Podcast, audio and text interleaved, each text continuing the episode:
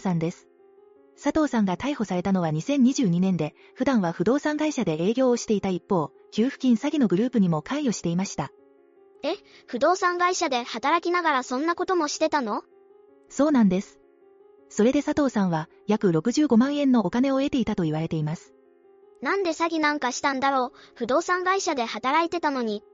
裁判では、お金が欲しかったのでやめられませんでした。老後に2000万円貯めないといけないなど将来の不安があった、と語っていました。老後が不安だからって、犯罪をしてはいけないでしょ。でも、なんで美人ランキングに入ったのそれは、佐藤さんが逮捕された時に流れた映像がきっかけで、SNS などで美人可愛いと話題になったからです。へえ、具体的にはどんなコメントがあったのマスク姿が可愛いマスク外しても可愛いすっぴんなのに、あのレベルはすごい美人でバストも大きい。美しい顔だけでなく、佐藤さんの体型も注目されたんだね。